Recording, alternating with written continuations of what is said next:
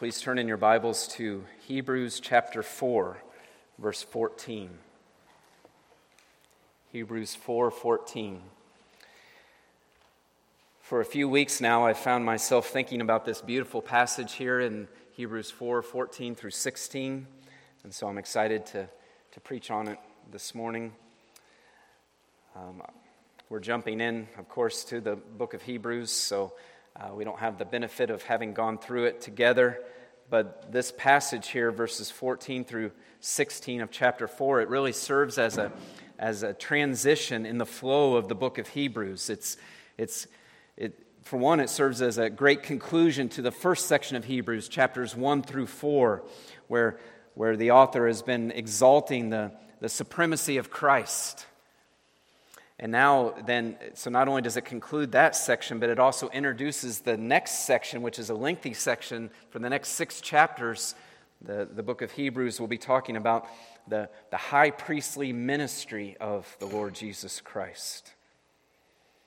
And so um, we're, we're this morning focusing on those verses that serve as that bridge between those two sections, and we want to consider the role of Jesus as our great high priest.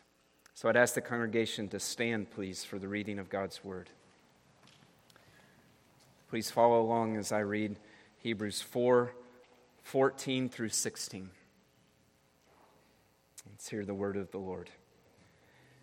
Since then, we have a great high priest who has passed through the heavens, Jesus, the Son of God. Let us hold fast our confession. For we do not have a high priest who is unable to sympathize with our weaknesses, but one who in every respect has been tempted as we are, yet without sin. Let us then with confidence draw near to the throne of grace, that we may receive mercy and find grace to help in time of need. Father, once again, we thank you for your word. And Lord, as we sang, we need you now. I need you, Lord. Please uh, fill me with your spirit. Please give us all ears to hear. Help me proclaim this uh, boldly and clearly this morning for your glory. In Jesus' name, amen. Thank you. Please be seated. The title of the message today is Our Perfect Priest. Our Perfect Priest. A priest is a mediator. A priest is someone to represent you before God, someone to bring you to God. And you and I need a priest. We need someone to mediate between us and God because we have all sinned against God. By nature, we need reconciled to God because of our sin. By nature, the Bible says we are actually at enmity with God, with our Creator. We have despised and rebelled against Him, and our sin has left us under His judgment. And so please understand, you need a priest this morning. You need a mediator. You need someone to mediate, to reconcile this relationship. You need someone to reconcile you back to your Creator, and not just any priest will do. You need a perfect priest. It needs to be someone who can enter into the very throne room of God, someone who can perfectly represent you, someone who can make full and lasting atonement for your sins, someone who can bring complete and lasting reconciliation between you and God. You and I need a perfect priest. And the, the good news I want to declare to you today is Jesus Christ is that perfect priest. He is our great high priest. Christ alone can represent us and reconcile us to God. Christ alone can continue to minister to us in the very presence of God. Christ alone is the perfect priest that we need. Today, from this passage here, from verses 14 through 16 of Hebrews 4, we'll see two ways that Jesus is our perfect priest, and then two ways that God calls us to respond to that blessed truth. So, number one, if you're taking notes in, in your bulletin there, we have an exalted high priest who made a full atonement for sin. We have an exalted high priest who made full atonement for sin. Look at verse 14. Since then, we have a great high priest who has passed through the heavens, Jesus, the Son of God. Understand that under the old covenant, under the Mosaic covenant, the covenant God made with the nation of Israel, there were many priests ministering for the nation of Israel, but there was only but it was only the high priest who could enter the most holy place. We heard that in our scripture reading, right? It was only that under the old covenant, it was only the high priest who could enter that most holy place where the glory of the presence of God dwelt. And, and even then, the high priest was only allowed to enter once a year on the Day of Atonement. But now, under the new covenant, notice, we have a great high priest. Right? Not, Jesus is not just another run of the mill high priest. He's not just one of many along the lines uh, uh, of Aaron of high priests. No, he is exclusive. He is exalted. He is unique. He is a great high priest. His priesthood is unique. Jesus is unique and exalted because of his status and because of his work. And the passage today um, primarily emphasizes his status, but I'm going to talk about his work as well right? Notice he's exalted because he is the Son of God, it says in verse 14. Again, Jesus is no ordinary priest. He is the eternal Son of God. He is the second person of the Godhead. He, he is truly God and truly man. And so he is perfectly equipped to minister as our priest, as our mediator. He became one of us. He identified with us so that he could represent us before God. 1 Timothy 2 5 says, There is one God and one mediator between God and man, the man Christ Jesus.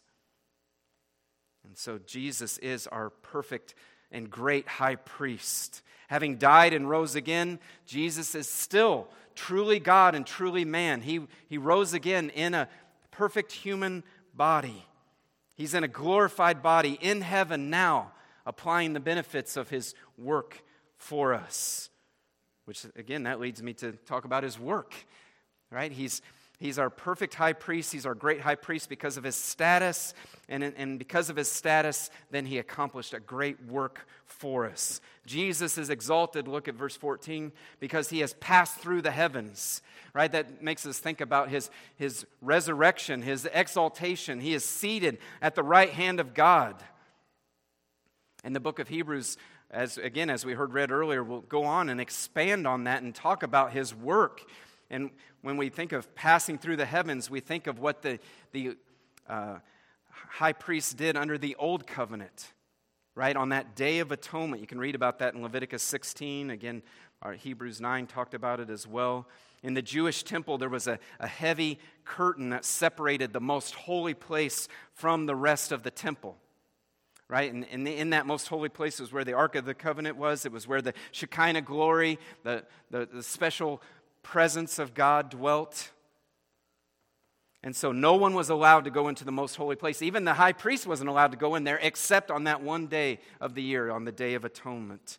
And then on the Day of Atonement, then the high priest would pass through the heavy that heavy curtain, bringing blood sacrifices, and enter the most holy place. Again, bringing a sacrifice for himself because of his own sin, also bringing a sacrifice for the people, for the nation that he was representing. And that annual sacrifice provided temporary atonement. That annual sacrifice provided just really a temporary atonement because, as, as Hebrews will tell us, the blood of bulls and goats could never truly take away sins. But what it was doing is it was, in a sense, holding off God's wrath. It was enabling God to, a holy God to dwell among a, a sinful people, and it was pointing us toward the perfect sacrifice of the Lord Jesus Christ Himself. And so Jesus is a far superior high priest. For one, he doesn't need to offer a sacrifice for his own sins because he is without sin, as we're going to see in this very passage. And instead of bringing in an, uh, an animal sacrifice for the people he represents, no, Jesus offered up himself as a perfect sacrifice. On the cross, he, he offered himself uh, as an atonement for sin, as a sacrifice for sin, to pay for the sins of his people. Christ's suffering and death was a propitiation 1 John 4:10 tells us. That means he was not just holding off God's wrath, not just kind of staving it off for another year. No, he was fully and perfectly satisfying God's wrath and turning it away from all who would be united to him through faith. In dying on the cross in the place of his people, Jesus made full atonement for all who believe. That means he fully paid for our sin, he fully repaired our relationship with God. And so the Bible says everyone who turns from their sin and trusts in Christ as Lord and Savior is reconciled to God. And again, Christ's sacrifice was once and for all. What a difference that was from the old covenant where they were offering sacrifices literally every day. Because there was just, you know, again, it was just, it was just kind of temporarily appeasing God, temporarily hold, holding off his wrath, kind of temporarily atoning for sin. But Christ offered himself once and for all. He provided full atonement, He provided permanent access to the Father for all who trust in His name. This transaction did not take place in a physical, man made temple, but in heaven, in the very courtroom of, and throne room of heaven, where the unmitigated glory of God dwells. And so instead of passing through the curtains, he passed through the heavens and offered this sacrifice to the Father. By dying on the cross, Jesus made full atonement for the sins of all who believe in him. And again, it was once and for all. Nothing more needed to be done. His death fully paid for the sins of his people. His death fully satisfied God's holy wrath. Because Christ's sinless life meant he was a, a spotless sacrifice. And Jesus, being truly man and truly God, he was that perfect mediator between God and man. So, again, think of our great high priest. He has gone where no other priest could go. He's gone all the way into the heavenly sanctuary. He has done what no other priest could do. He has made full atonement for sins. Jesus has provided the perfect sacrifice. He has made full payment for our sins. He has secured lasting reconciliation with God. He's provided ultimate and permanent access to God's presence. He has conquered sin and death. He's been raised from the dead in victory. So consider his exalted status and his glorious work. He's established his eternal kingdom. He's been exalted to the Father's right hand. He's reigning now, and one day his unchallenged rule will cover the whole earth. This is our perfect priest. And so, what does the text tell us to do then, in light of this, in light of who Jesus is, in light of what he has done? Tells us to hold fast. Let us hold fast our confession. Hold fast to Christ. Hold fast to your confession that Jesus is Lord. Hold fast to your confession that Jesus is Savior. Hold fast to your confession that salvation is by grace alone, through faith alone, in Christ alone. Hold fast. Hold fast, Christian. Hold fast, young person. Keep believing in Christ alone. Don't lay hold of other beliefs. Don't toy with false, the false teaching of this world. Don't water down the gospel. Don't compromise on who Christ is. Keep believing the Word of God. Keep believing in the apostolic testimony of who Jesus is and what He has done. Hold fast to that your whole life by God's grace. Hold fast.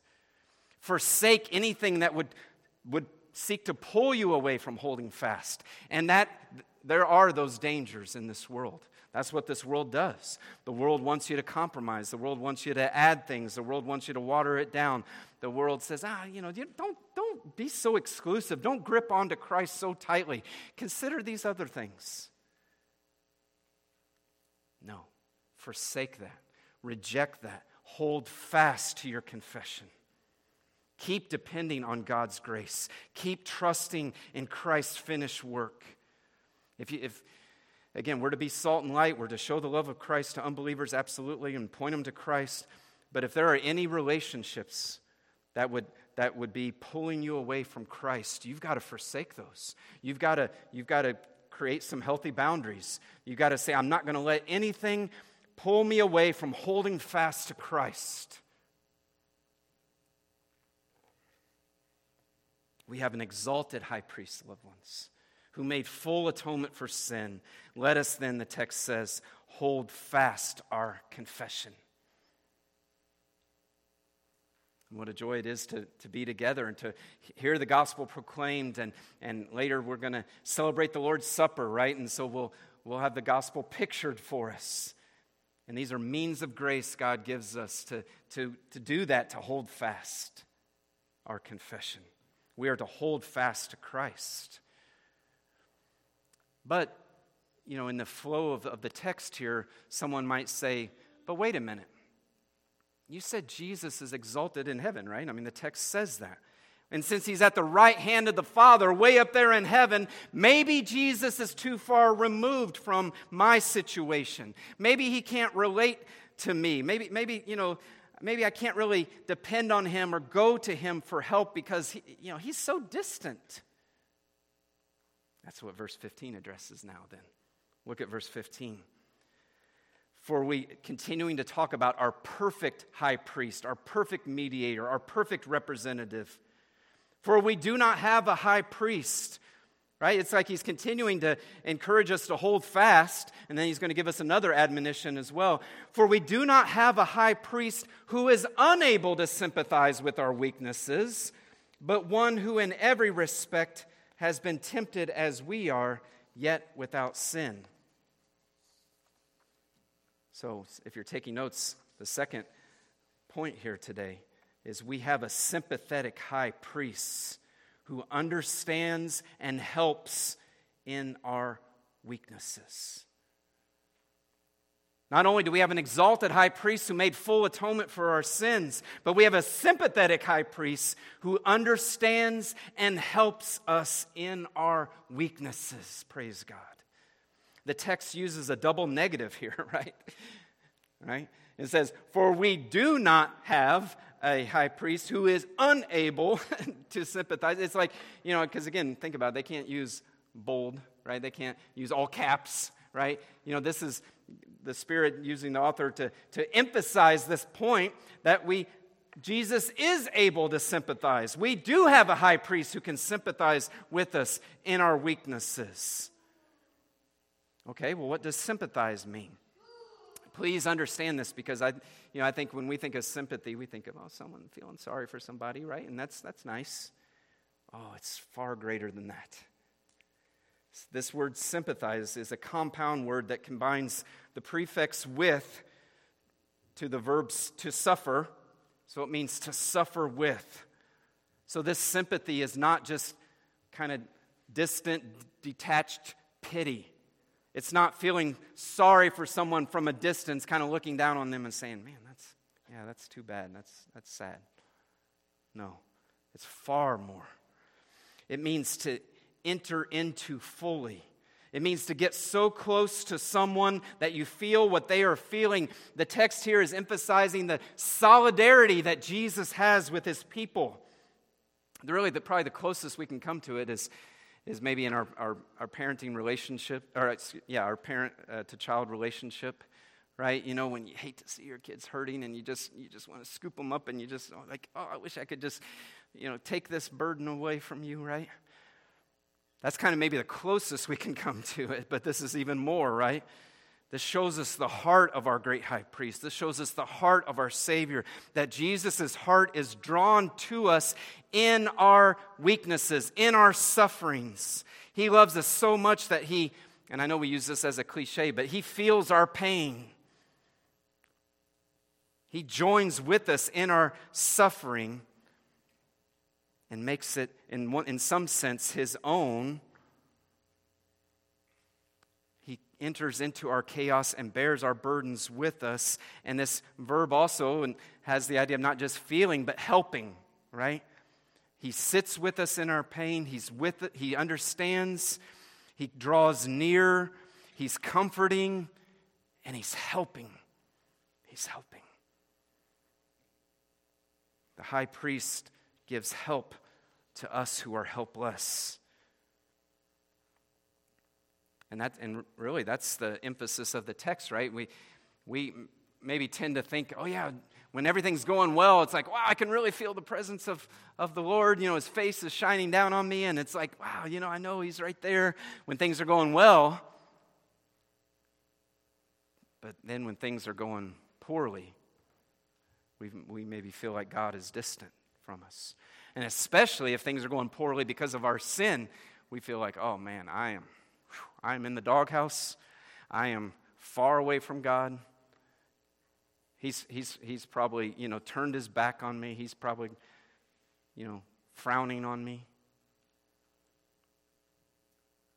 Is Jesus, when, we, when we're in pain from the, either the suffering of this world or especially when we're in pain from our own sinful and foolish choices, what is Jesus doing? Is he far off? Does he have his arms crossed? Is he shaking his head in utter disappointment and disgust? No. No, he's not. Verse 15 says specifically, it is in our weaknesses that Jesus sympathize, sympathizes with us. It's in our weaknesses that he draws near and enters into and bears our burdens with us. This word weaknesses, it's a general term. It can refer to physical weaknesses, it can refer to external pressures, it also ref- can refer to the, the weaknesses of the flesh. Our, you could call it our moral weaknesses the things about us that, that cause us or through which we fall into sin. And I think it, verse 15 has both physical and, and moral weaknesses in view, but the context especially points to those moral weaknesses because it's talking about. Uh, later in the very next chapter, the very next verses, it'll talk about the, the priests and how they had to offer uh, sacrifices for their sin. It's going to talk about Jesus committed no sin. That's why he's able to help us in our times of temptation and sin. So it's talking especially about our moral weaknesses. But Jesus is with us, He's with us in our pain. He's with, he's with you, loved one. You're, he's a perfect priest. He's with you when you are burdened with the pressures of life. He's with you when you are fearful about the future. He's with you when you are discouraged by your own failings. He's with you when you feel beaten down by this fallen world. Jesus is with us. He's with us in our pain and in our confusion, in our discouragement. What does He do? He draws near, He sits close, He embraces us in that moment, and He helps us He helps us, He bears it with us, He enters into that to minister to us. Right? That's what it says. That He is able to sympathize with our weaknesses. And then the, the next verse is going to encourage us to approach the throne of grace to find help in our time of need.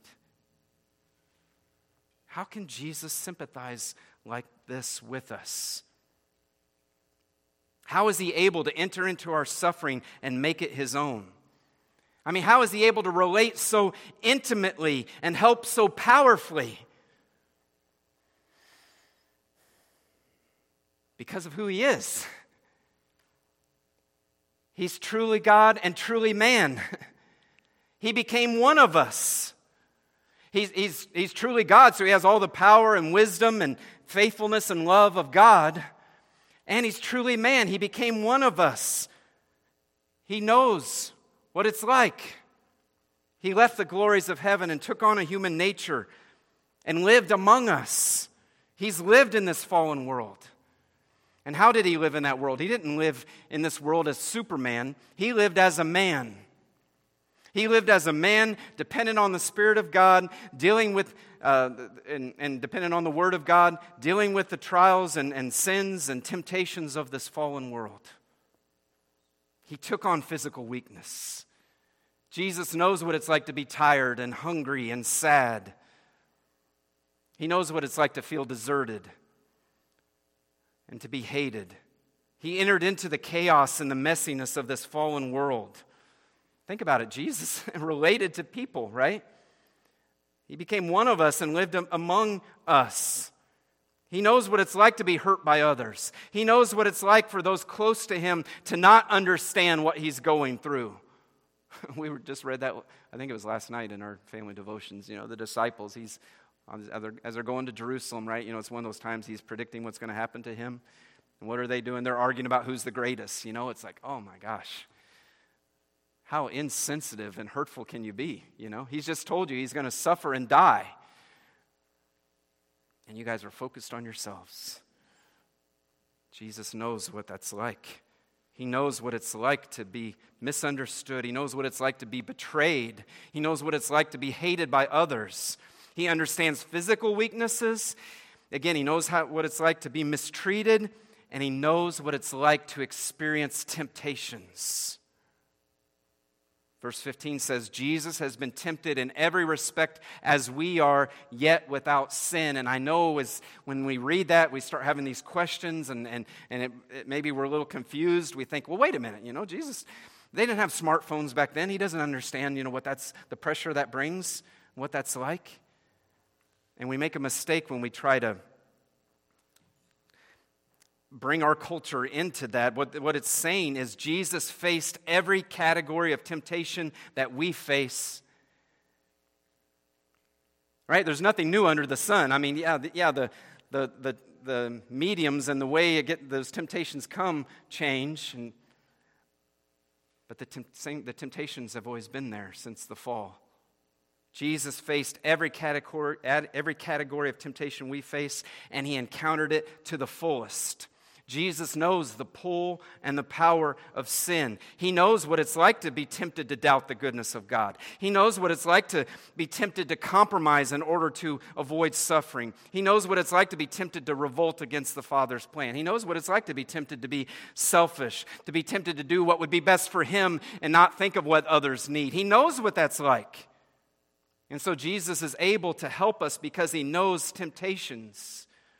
He was tempted in every respect as we are, yet without sin. Praise God.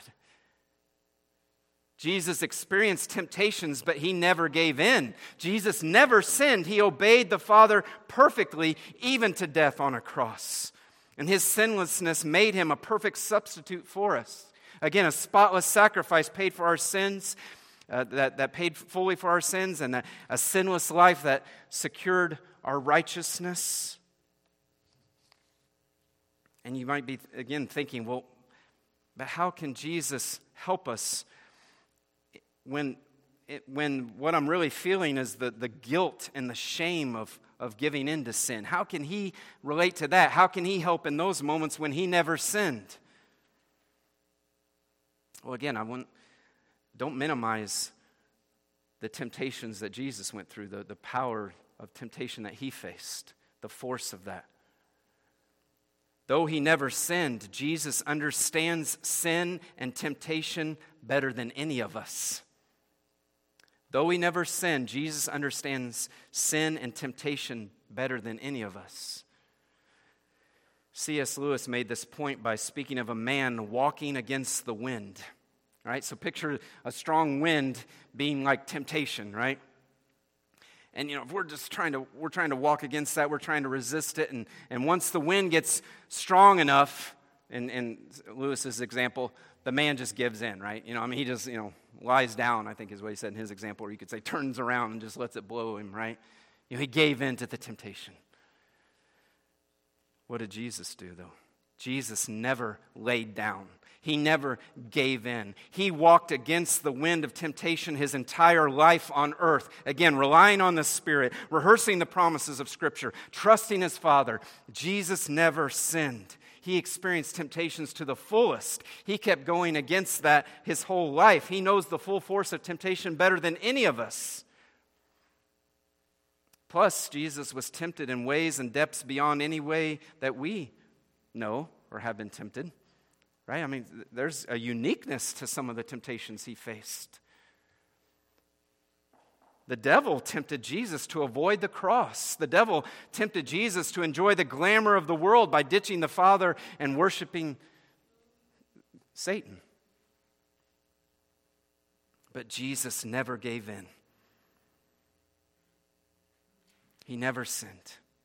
He kept being obedient and trusting the Father and relying on the Spirit and, and the truths of God's Word, he countered those temptations. And that makes him our perfect high priest. He's able to be with us and help us then in our time of temptation. That's what the verse says. Jesus is able to share in our pain, and he's able to help us precisely because he never sinned. A book that's been such a blessing to me um, called Gentle and Lowly by Dane Ortlund. He has a chapter on Hebrews 4:15 and he says this quote Our sinless high priest is not one who needs rescue but provides it. Later he says he himself is not trapped in the hole of sin with us and so because of that he alone can pull us out.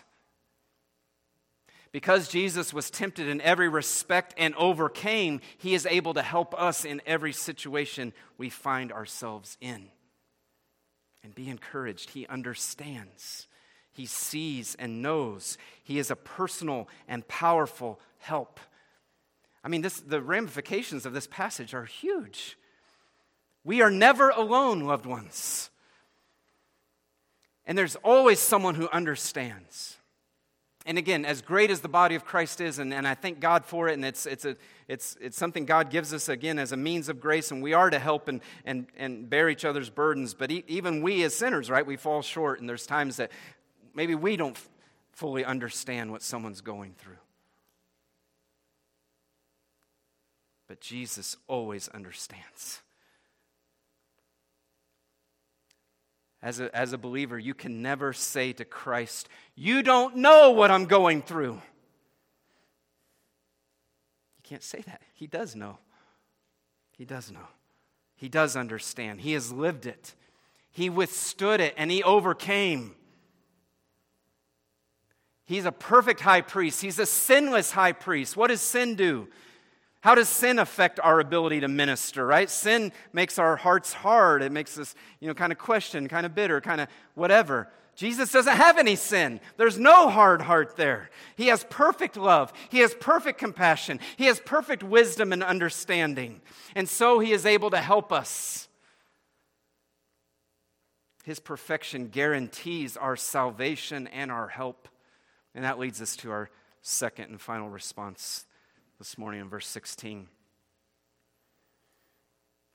Right, having explained that he's this sympathetic high priest who understands and helps us in our, in our weaknesses. What is the admonition? I mean, it, it makes sense, doesn't it? Verse 16. Let us then with confidence draw near to the throne of grace, that we may receive mercy and find grace to help in time of need. Let us then draw near to the throne of grace, is how you could write it or summarize it, right? What is that calling us to? Well, that's an admonition to persistent and confident prayer. Because we have a sympathetic high priest who understands and helps in our weaknesses, the Bible says, let us pray for help. We have a perfect priest who's purchased access to God. So let us then go to God. Let us come confidently because of Christ because he's paid for all our sins, because he's, he's opened the curtain, he's, he's provided the way. Loved ones, our God has the power to help. Right? He's God. he has all power. He has the power to help, and He knows personally what kind of help we need. He's all knowing, He's wise, and He has a heart that longs to help. He's loving, He's compassionate. And so let us pray to him and find help. Let us draw near to his throne in prayer. Notice, what does it call his throne? Don't you love this? what does it call it? A, a throne of law? A throne of condemnation? A throne of penance? No, it's a throne of grace. Let us draw near to the throne of grace. Our God is full of grace. He who did not spare his own son, how will he not graciously give us all things we need for life and godliness? Where sin abounds, grace abounds all the more. Romans 5:20. God is able to make all grace abound to you so that having all sufficiency in all things at all times you may abound in every good work 2 Corinthians 9 8. It's a throne of grace. And what do we receive when we draw near to his throne of grace? What does the text say? What do we receive?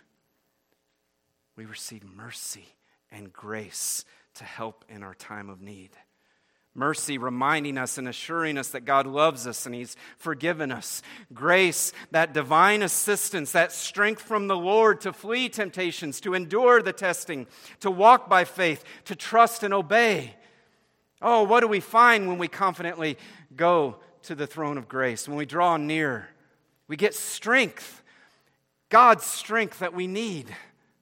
Strength to flee temptation, strength to endure testing, strength to walk by faith and not by sight, strength to trust and obey, strength to persevere in this fallen, difficult world. We find mercy and grace to help in our time of need. Perfect, considerate, timely help. Just what we need. So come with confidence, loved one. God loves you. Jesus died for you. Keep coming to God in prayer. Keep holding fast your confession and keep coming to God in prayer. You need that grace to persevere, and you will find grace and mercy to help in your time of need. Praise God for the Lord Jesus Christ. Praise God for our perfect and great high priest. And this morning we're going to continue to celebrate that truth and remember Christ's sacrifice for us by taking the Lord's Supper. So let's prepare our hearts now to do that. If I could have the men come forward who are going to uh, serve the Lord's Supper to us, please. Again, in these trays, you'll find cups stacked on one another with, with uh, uh, uh the bread and, and the, the, the, juice to represent the body and the blood of, of Christ as, as reminders, as symbols right? His sacrifice was once and for all. His, his work of, of atonement is finished. But these are symbols to point us back to what he did t- for us on the cross. And it's important as we pass this around to, to uh, make clear that this is only for the family of God. Use this as a personal time of, of worship, of, of prayer. Thank God for his grace. Revel in his love but it's only for those who've publicly identified with Christ in repentance and faith. And again, loved ones may use this as a time to, to rejoice in your perfect priest.